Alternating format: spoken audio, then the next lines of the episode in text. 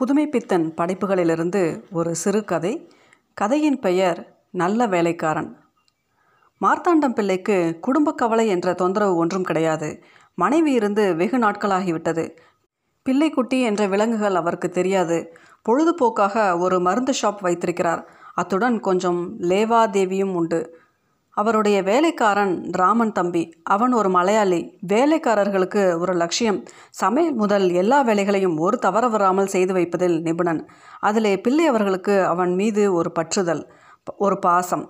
பிள்ளை அவர்களின் கண்ணிற்கு கண் ராமன் தம்பி. இத்துடன் மட்டுமல்லாமல் பிள்ளை அவர்களின் லீலைகளுக்கு ஏற்ற தூதன். அமைத்து வைப்பதில் நிபுணன். இருவருக்குள் அந்தரங்கமே கிடையாது.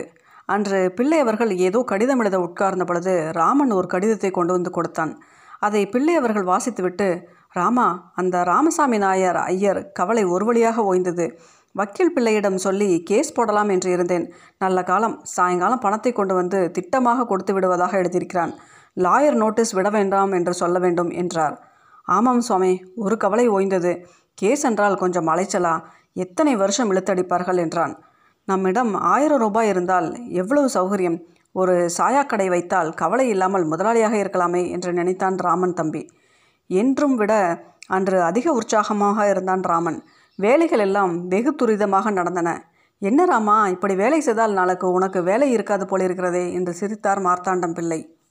இரவு வந்தது.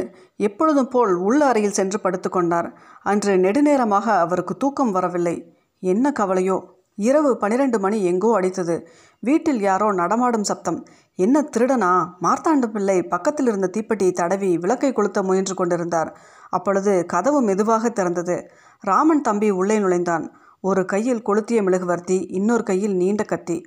மார்த்தாண்டம் பிள்ளை எழுந்தார். உடனே கையில் இருந்த விளக்கை அணைத்துவிட்டு ராமன் கத்தியை ஓங்கிக் கொண்டு இருளில் பாய்ந்தான். மார்த்தாண்டம் பிள்ளைக்கு தோள்பட்டையில் ஒரு குத்து. அதை தடுக்க முயலும் முன் நெற்றியில் ஒன்று. ஐயோ அடி வயிற்றில் மற்றொன்று. இன்னும் பணம் வாங்கலையாடா பாவி. கொன்று விடாதே என்று ஹீனஸ்வரத்தில் கதறினார் மாத்தான பிள்ளை. வாங்கவில்லையா? ராமன் கையில் இருந்த கத்தி நழுவி கீழே விழுந்தது. பொய் சொல்லுகிறாய். சாயங்காலம் தடிப்பயல் மாட்டேன் என்று கடிதம் எழுதிவிட்டான். மேஜையில் இருக்கிறது பார் என்றார். படுக்கையிலிருந்து வெகு கஷ்டத்துடன் மேஜையை அணுகினார். படுக்கையெல்லாம் ரத்தம் மேஜையெல்லாம் ரத்தம். ராமன் கையில் கரை. உடனே மயக்கம் போட்டு கீழே விழுந்து விட்டார். விடியற்காலம் மார்த்தாண்டம் பிள்ளைக்கு சுய அறிவு வந்தது. எழுந்திருக்க முடியாதபடி பலவீனம். மறுபடியும் வந்து உயிருடன் இருப்பதை பார்த்தால் கொன்று புலக்கடையில் புதைத்து விடுவானோ? என்ன செய்வது? எழுந்திருக்க முடியவில்லையே. எங்கு பார்த்தாலும் இரத்தக்கரை. என்ன நாற்றம் மாறுகிறது? எழுந்திருக்க முடியவில்லையே. மறுபடியும் கதவு திறக்கிறது. இருக்கிற கொஞ்ச பிராணனும் போய்விடும் போல் இருக்கிறது மார்த்தாண்டம் பிள்ளைக்கு. உயிருடன் இருப்பதை கண்டால் திட்டமாக கொன்று புதைத்து விடுவான். கண்ணை மூடி கண்டு கிடத்தால் போய்விட மாட்டானோ? என்ன நம்பிக்கை? என்ன ஆசை? ராமன் தான் உள்ளே வந்தான். ஆனால் கொல்ல வரவில்லை. கையில் பேசின் மருந்து இத்தியாதி இத்தியாதி. இந்த காயங்களுக்கு வைத்தியரின் கைத்திறனுடன் மருந்து வைத்து கட்டுகிறான். செய்த குற்றத்திற்கு மன்னிப்பு கேட்டுக்கொள்ளவில்லை அதற்கு ஏற்ற ஊழியம் செய்கிறேன். என்னை காட்டி கொடாவிட்டால் நீர் பிழைத்து கொள்வீர். குணமான பிறகு யாரை தொலைத்து விடுவது என்று எண்ணியிருந்தார் மார்த்தாண்டம் பிள்ளை. ராமன் எப்பொழுதும் காட்டி கொடுத்தால் என்ன தெரியுமா என்று பயங்காட்டி வந்தான். ராமனுடைய சேவையில் அவருக்கு புண்கள் குணமடைந்து வந்தன. இப்பொழுது அவருக்கு எழுந்து உட்கார முடியும். அன்று ஒரு யோசனை ஒரு தந்திரம் அவர் மனதில் பட்டது. நாமும் அவன் பிடி வைத்திருந்தால் குணமடையலாம் என்று பட்டது. அன்று ராமன் வந்தவுடன் ராமா நானும் லாயருக்கு ஒரு சீல் போட்ட கடிதம் அனுப்பியிருக்கேன்.